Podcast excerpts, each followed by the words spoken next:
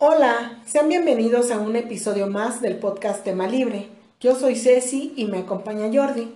Estamos iniciando en 3, 2, 1. Hola, gracias por escucharnos. Esperamos que pasen un rato agradable con nosotros. Síguenos en nuestras redes sociales. Estamos en Facebook como Tema Libre y en Instagram como arroba Tema Libre. Hoy haremos un pequeño homenaje a una banda de rock. El episodio de hoy es 32 años de Café Tacuba.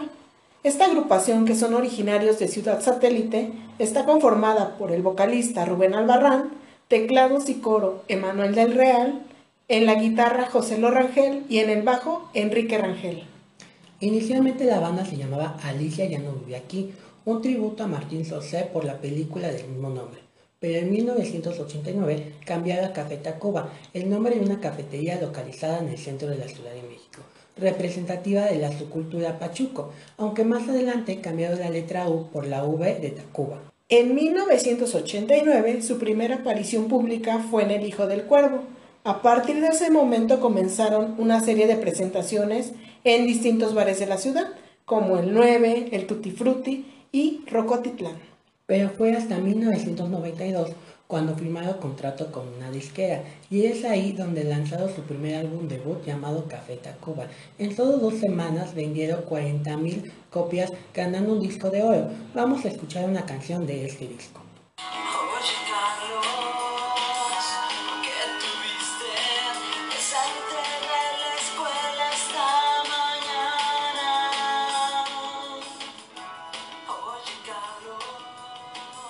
Oye, Ceci, ¿y en sus 32 años no ha habido cambio de integrantes en la agrupación?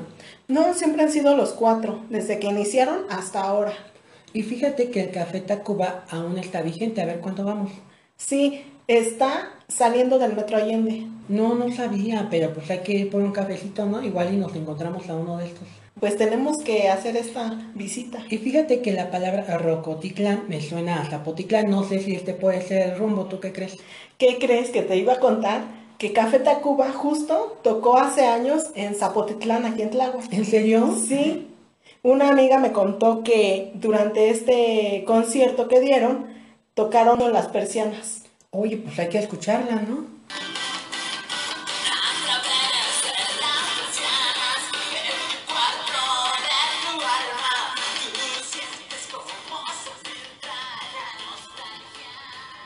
Es importante mencionar que el estilo de esta banda es muy versátil, rompiendo con los estereotipos de una banda de rock, ya que en su repertorio musical podemos disfrutar temas de diversos géneros como hip hop, ska, guapango, rock, banda y hasta metal.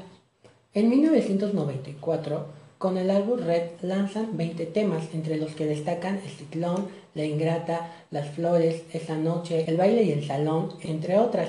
Gracias a este disco fueron considerados como, como la mejor banda pop punk. Pero mejor recorremos alguna canción de este álbum.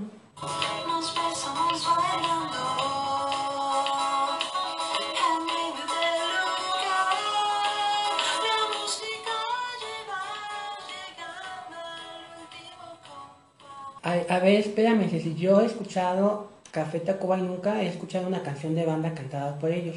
Sí, hay una canción que se llama El fin de la infancia. Hay que escucharla. Va.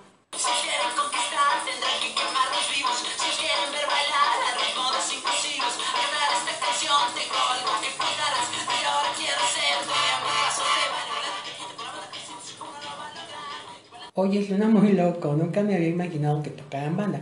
Pero te voy a decir un dato. En 1995 lanzan, su primer disco en MTV, tocando algunos temas del disco Red. Y en 1996 rinden homenaje con un disco llamado Avalancha de éxitos a ciertos compositores como Álvaro Enríquez de la banda chilena Los Tres, a Leo Dan, a Alberto Domínguez Borras, compositor de Perfidia, a Nacho Cano, Juan Luis Guerra.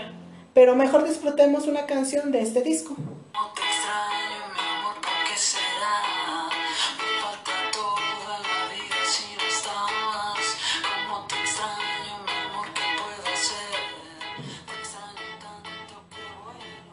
En 1999 lanzan un álbum doble llamado Rebel Yo Soy, que ganó un Latin Grammy.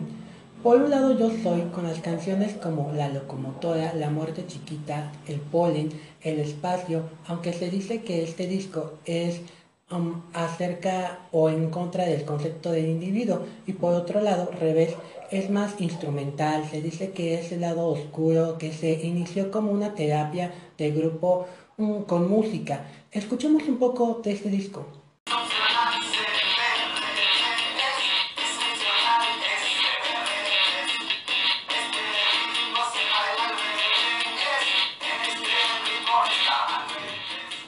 En 2001 lanzaron el disco Tiempo Transcurrido. Este disco es como la recopilación de álbumes anteriores y su portada me llama la atención porque se caracteriza por hacer referencia a cada uno de los álbumes que ya habían sacado antes. Otro disco que sacaron fue en el 2002, en el 2002 que fue el Vale Cayam, en donde le rinden homenaje al grupo chileno Los Tres, interpretando cuatro canciones de ellos.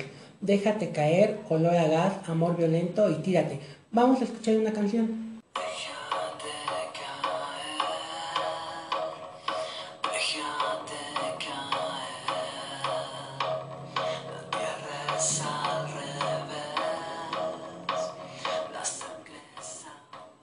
Esta canción tiene una coreografía que puso la hermana de José y Enrique Rangel. Y sabes que más ellos le dieron su esencia, su propia versión a esas canciones. Pero déjame platicarte que el séptimo disco que lanzaron fue en el 2003 y se llama Cuatro Caminos. EO, con un lenguaje un poco desenchufado, gustó mucho a sus fans. Además, en este álbum podemos escuchar Cero y Uno, Mediodía, Soy o Estoy, Puntos Cardinales y Eres, una balada. Pero mejor vamos a escuchar una canción de este disco.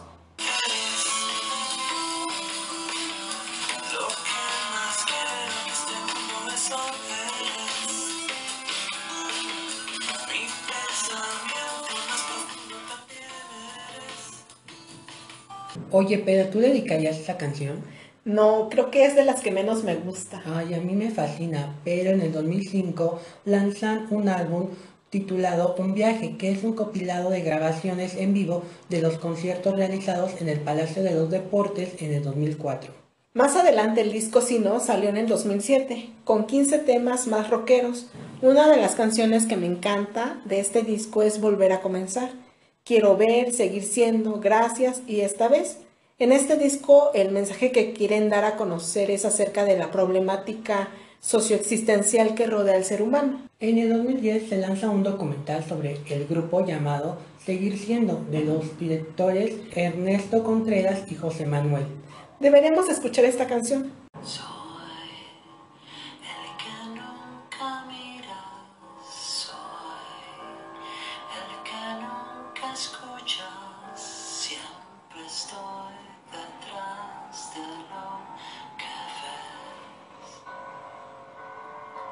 Pero aparte de un documental, también tienen un libro que es sobre sus conciertos y un poco sobre su vida, que es de color morado con letras verde neón que dicen Tacubo.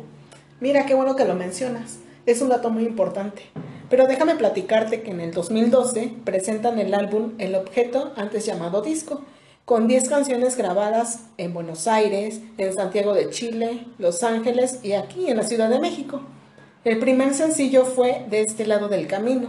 Después lanzaron Olita del Tamar, que este tema sorprendió a los fans porque los sonidos y los ritmos son tipo música andina. Pero mejor escuchemos una canción de este disco.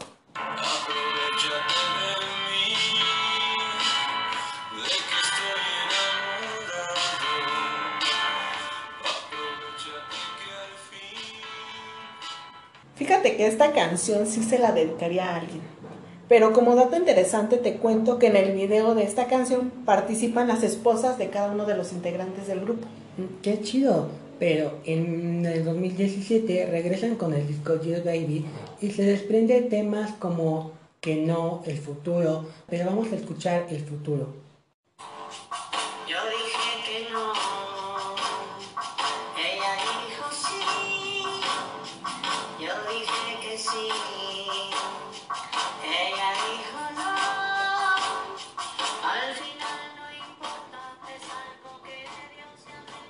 En el video de esta canción participa el ilustrador Alejandro Magallanes.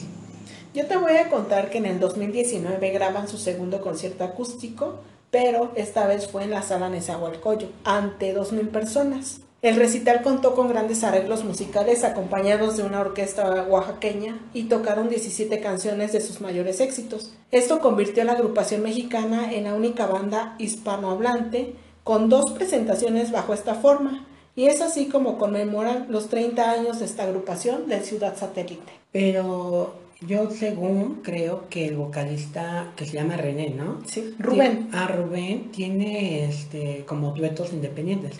Sí ha hecho duetos con el vocalista de Zoé, con la orquesta de Pérez Prado, la Sonora Santanera y René de Calle 13. Oye, pues es que hay que escuchar la de la Sonora Santanera para ver qué tal, ¿no?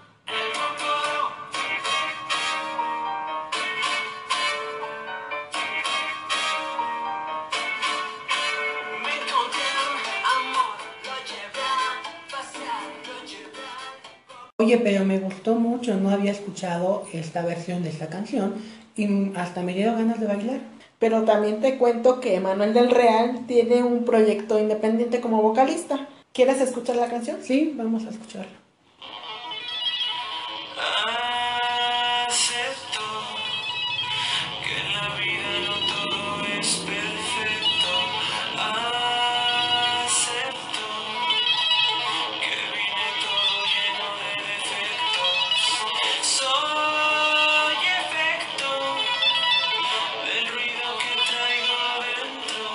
Sabía que esta persona también cantaba, pero la verdad la rola no se escucha mal, o sea, sí, sí me gustó. El video de esta canción fue grabado en la calle Madero del Centro Histórico. Pero no solo ellos han hecho algo independiente, también José Lo Rangel, el guitarrista, escribe cuentos para niños. El último que sacó se llama La niña aburrida. Qué padre porque los otros dos se dedican a la música y este, ¿cómo dices que se llama? José Lo Rangel. Él escribe para niños, que por ejemplo la música que ellos cantan no es para niños, ¿no? No. Entonces, él que, es, que escriba para niños, pues está muy chido porque tampoco es algo musical y es otro rollo. Sí, como que es un giro diferente. Porque, por ejemplo, lo que noté del este, el chico que acabamos de escuchar, como que es más pop, ¿no? ¿O no? Sí, algo un Algo poco, más ¿no? pop, Sí, como que da un giro también su música a Café Tacuba, como que se, se desprende, ¿no? Un poco. Mm, Yo, sí, yo ahorita que escuché esta canción, que seguramente tiene más, este, me gustó porque tiene, según yo, tiene algo como muy pop que me gustó. ¿Sí te atreverías a escuchar todo su disco? No, tampoco soy tan valiente. Ah, Oye, pero dime, este, ¿tú has ido a algún concierto de Café Tacuba? Sí, he ido como a dos o tres conciertos. El que más me ha gustado, porque el- los he visto desde el principio, ha sido uno que fue en el auditorio y me encantó. Ellos son como uno de mis grupos favoritos. Y el otro que fui fue en el Palacio de los Deportes. Pero ¿sabes qué me acuerdo? Que la canción de Ingrata a ti te recuerda algo, por alguno de nuestros podcasts mencionabas. Sí, ya les había mencionado que me recuerda mucho a mi infancia. Pero adivina qué, ¿por qué no podemos poner esa canción? ¿Por qué? Cuéntanos. Pues porque nos censuran el podcast, porque dicen que es una canción violenta. Pero no es tan violenta, o sea, o sí. No, pues en aquellos tiempos, sí. o sea, esta canción fue muy famosa. Ah, pero por ejemplo, tampoco en estos tiempos siento que sea violenta, pero ellos ya la ven así, ¿no? Pero yo creo que cualquiera los ubica por esa rola, ¿no? Sí, pues además, te digo, esta fue, fue un éxito total y creo que fue el que le dio el boom al grupo. Sí, y es que es un grupo que ha ido evolucionando, porque yo recuerdo que él iniciaba usando falditas de secundaria, no de escuelas diurnas, ¿no? Creo que era.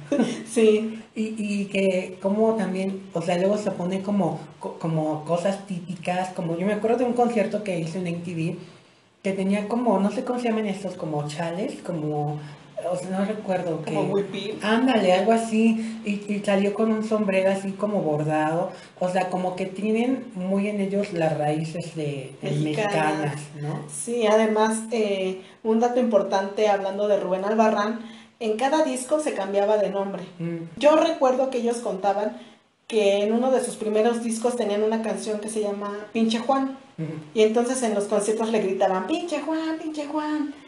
Y se le quedó pinche Juan. Después, al siguiente disco se cambió de nombre y ha pasado por varios como Macio Sare, eh, como Cosme, El Gallo Gas. Realmente hacen este, como grandes cambios y hacen propuestas nuevas y es por eso que ya llevan muchos años, ¿no? Y seguramente han sido inspiradores para otros músicos, ¿no? Yo creo que sí. Yo creo que hasta para los fans han sido una inspiración. Sí, y a, y a mí me llama la atención porque el vocalista es chaparrito flaquito, ¿no? Pero es el que le da chispa al grupo. De hecho, les dicen, algunos los nombran Rubén Albarrán y, y los... Y los dinos, ¿no? No, ese es Elena. y los tiesos. Ah, y los Porque los demás no se mueven. Es que de hecho, por ejemplo, el que canta solista, este, se ve como muy tieso porque en una parte de su video sale bailando. Emanuel Ajá. Y se ve súper tieso. Y a cambio este, eh, Rubén, salta y brinca. O sea, yo te digo que lo vi en un concierto de MTV y no, o sea, era como la bala atómica. Sí, tiene muchísima energía en el escenario. ¿Y te tatuarías de Café Tacuba? Sí. Yo creo que en algún momento lo pensé. No sé, alguna portada de un disco o algo así, sí lo pensé en algún momento, pero hoy digo que no. Yo me tatuaría Eres. Ah. Porque esa es una canción que me gusta mucho, como la de, y, ayúdame si me equivoco, que es el, el, el baile y el salón. Sí. Eso me gusta mucho porque yo tenía una compañera en la secundaria con la que yo escuchaba música, entonces yo era muy fan de Café Tacuba, pero yo no sabía que existía Café Tacuba, o sea, yo siempre vivo en, otro, en otros mundos, ¿no? Nunca me hubiera imaginado que así se llamaba la canción. Y yo la escuchaba y la escuchaba y bueno, tú pones esa canción y ya la- yo la identifico, ya sé que es de Café Tacuba, pero no sabía que se llamaba así. Hoy aprendí muchas cosas nuevas de esta agrupación que ha inspirado a muchos y de alguna manera también a mí porque pues sus canciones son movidas, son como que tienen una, una, una historia, por ejemplo la canción que, que se inspira en el libro de José Emilio Pacheco. Las batallas, justo se llama esta canción, que además hay un, una película. ¿Ya la viste esa peli? Sí, ya. Que la historia está padrísima, ¿no? Que es del, del chiquillo que se enamora de, de una mujer mayor. Que De la mamá de su amigo. de su amigo que nunca ocurre nada, pero es ese amor clandestino, ¿no? Y es que Café Tacuba también es un poco clandestino, ¿no? ¿Por qué lo dices, Sion? Porque hay unas canciones como que dices, esta la escucho nada más yo, ¿no? O sea, no sé, mi loco imaginario, ¿no? No sé, me lo imaginé así. Y bueno, qué bueno que aprendiste algo hoy, pero ¿qué crees? ¿Qué, qué creo? Que hemos llegado al final de este episodio. De esta manera nos despedimos. Esperamos que hayas disfrutado de este pequeño homenaje que estamos haciendo a esta agrupación 100% mexicana. Esto fue todo por el día de hoy. Los esperamos el próximo martes con un nuevo tema, solo aquí en Tema Libre. Libre.